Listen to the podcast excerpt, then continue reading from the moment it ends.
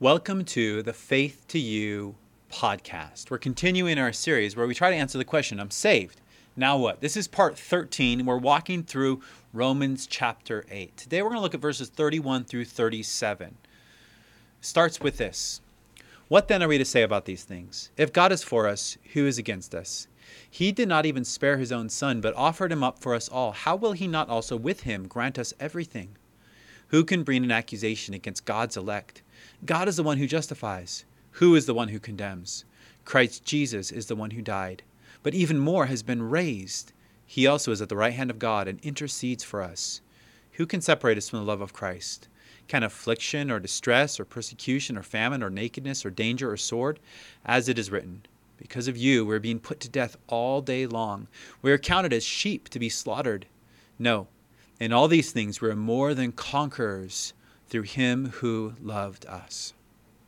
Have you ever competed on a team or maybe coached a team where you had a ringer? Do you know what that means? A ringer is an athlete that you have on your team that's so good, they give you an advantage. They give you a dominating advantage over every other team. I've, I've had a couple of athletes who are just stand out, natural talent, where um, as a cross country coach, I knew eh, going in every race, I was guaranteed a first place finish with that first runner. Um, but here's what's interesting in cross country, it's scored based on your first five finishers. So if my first place runner automatically got first, but my next four didn't do so great, I didn't always win. You know, Jesus Christ, with, with Jesus Christ, we always win. We are guaranteed victory. Jesus isn't just a, a ringer that we have on our side, He is victorious always. He never loses.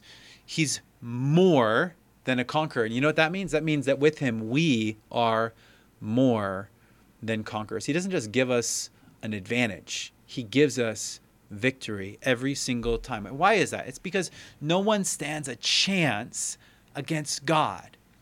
Now, in looking at Romans chapter 8, if you remember our last session, the context here is this unbreakable chain of salvation. And, so when he talks about the reality of nobody being able to stand against us, what he's talking about is nobody can stand against the salvation that God is working in your life. Nobody can stop what God is doing. Whom he foreknew, he predestined. Whom he predestined, he called. Whom he called, he justified. Whom he justified, he glorified. He is going to do that. He is going to get this done. Do you believe that? Are you confident of that? You know, Paul wants us to have that kind of confidence in our salvation. And, and one of the ways that he teaches to have that confidence in our salvation is by the confidence he has in other believers' salvation. You know, sometimes you can look at yourself and you can think, well, you know, that's easy for you to say. You can have that confidence, but I can't. Paul didn't just have confidence in his own salvation he had confidence in those in the church. He had confidence that God was going to finish what he started. Let, let me read to you guys a few passages where Paul speaks about the confidence that he has in what God is doing in the lives of those individuals within the churches.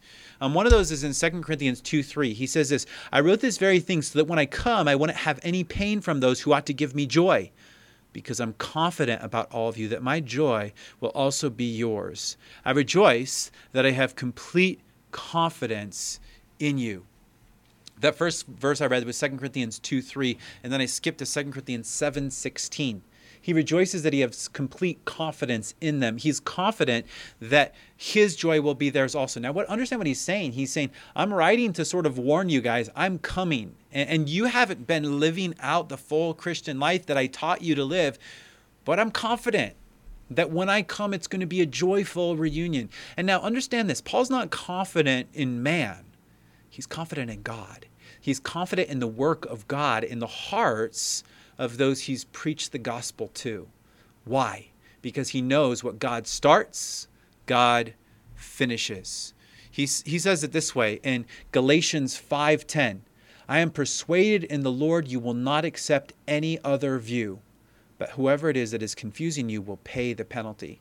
Now, now, what's interesting about Galatians is he says, I'm persuaded in the Lord you will not accept any other view. Throughout Galatians, he's been reprimanding them, he's been correcting them, he's been even expressing some doubt about some of them. But he says at the end of the day, I'm confident that you're not going to accept any view that's contrary to sound doctrine. I'm confident of that in you. Even though right now you're going through a rocky time, even though right now you're going through a trial, even though right now some of you are rebelling against God, I'm confident you're not going to accept any other view. In 2 Thessalonians 3 4, he says this We have confidence in the Lord about you, that you are doing and will continue to do what we command. Paul has confidence, not in people, but in God's work in them. You remember Jesus in his earthly ministry? It says that one of the reasons he didn't let the people make him king was because he understood what was in the heart of man. He didn't entrust himself to them because he didn't trust them. We're not supposed to trust people, but we are supposed to be confident in the work that God is doing in others. And we're certainly supposed to be confident of the work that he's doing in us.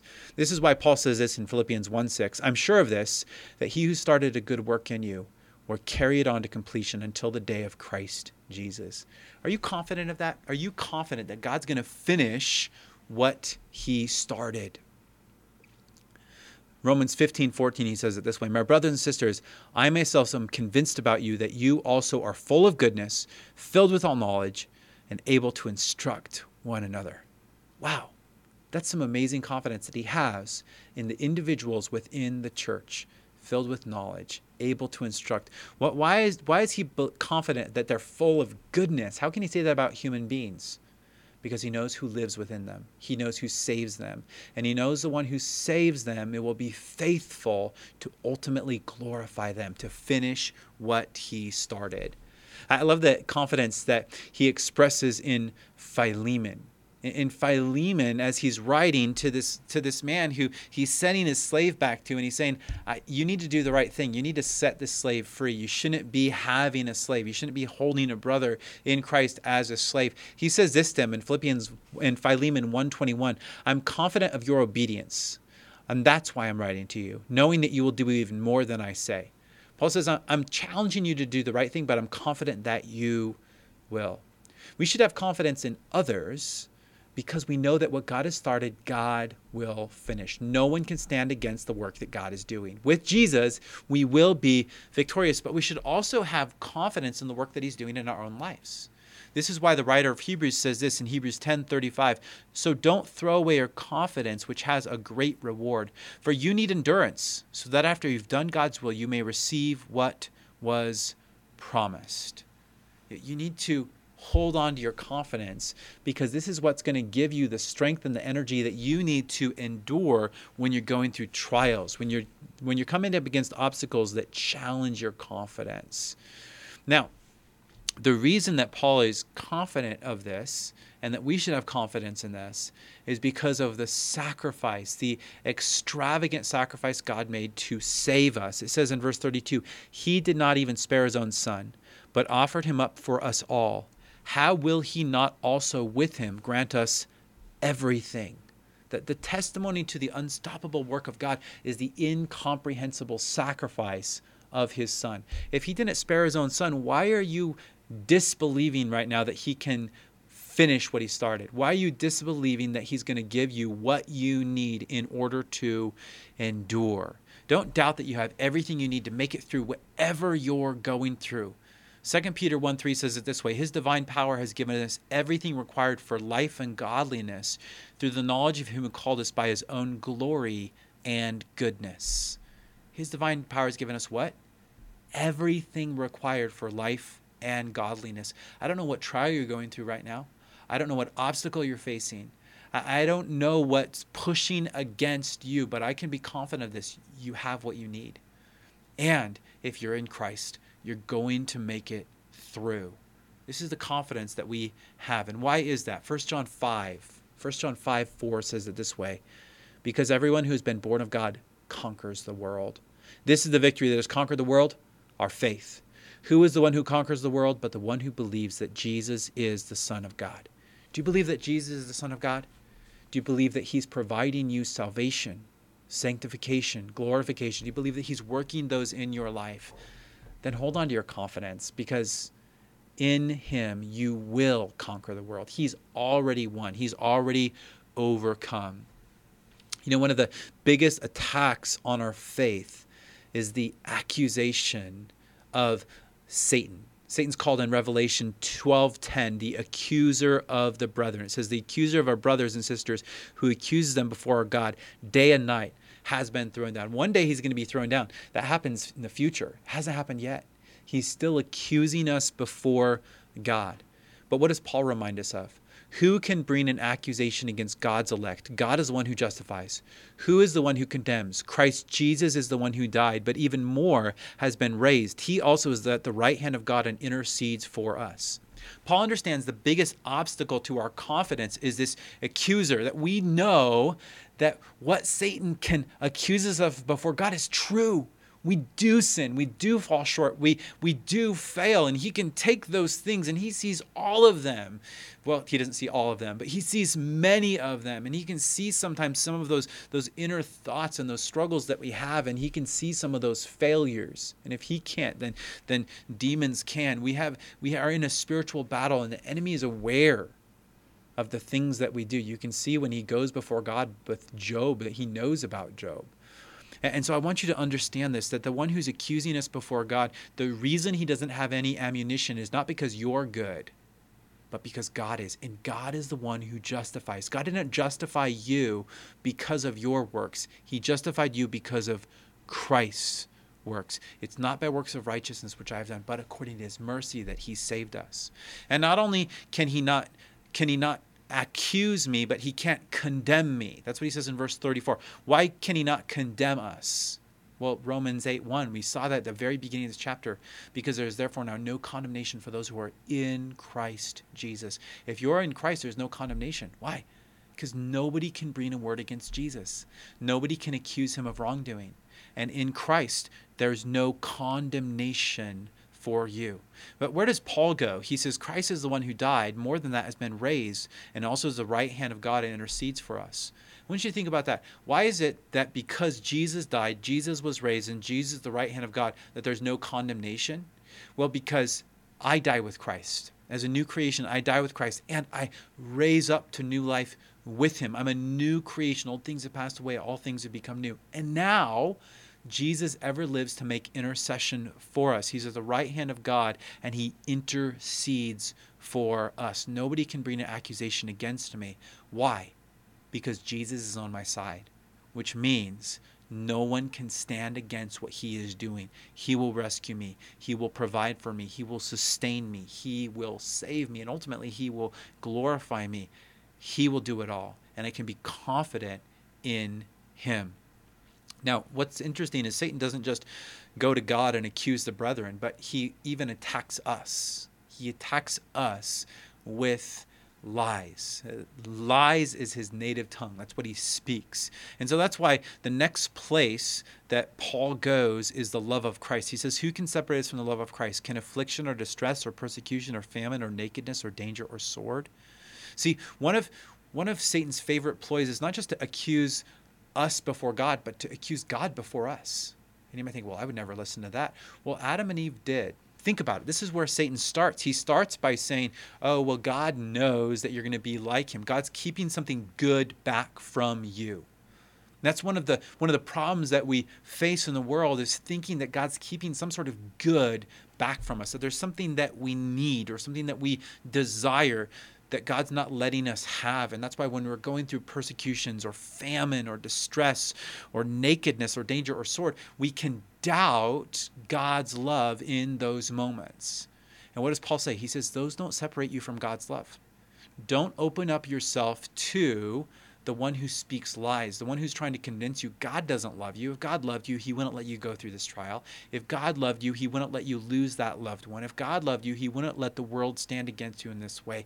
Those are lies, and they're based on a lie that our culture is constantly trying to sell us. And the lie is this is that good in the world equals pleasure, comfort, and ease. That that we have this inalienable right for what? That to pursue happiness. And so, what that means is that we as Americans, especially, measure what's good by what's pleasurable. Am I enjoying my life? Then life is good. What's good? God is good. What's good? Being in relationship with Him. You know, sometimes the sweetest moments in your life, the greatest good in your life, can come in the middle of a tragedy because in those moments you can be so close to God, so much closer to Him than you've ever been before. Goodness does not mean a life devoid of hardship. Goodness means a life in union with Christ. Now, we need to grow in our confidence. There's nothing that we can endure that means God doesn't love us. There's nothing that we can endure that means I've been separated from God's love. See, one of the problems is is oftentimes we're defining good based on temporary circumstances. And I'm not saying that when we're in pain and we're experiencing chronic pain or we're experiencing tragic loss that we should look at that and smile and say this is great. But we need to define good as what is ultimate. And ultimately, we're going to be with the Lord forever. Ultimately, He's going to wipe away every tears. Ultimately, we're going to enjoy Him, pleasures at His right hand forevermore. That's what you long for. That's what you're looking forward to. And, and these slight and momentary afflictions are just preparing a far greater weight of glory. And so, slight and momentary afflictions are not bad in and of themselves. They don't mean that I'm being separated from God's love.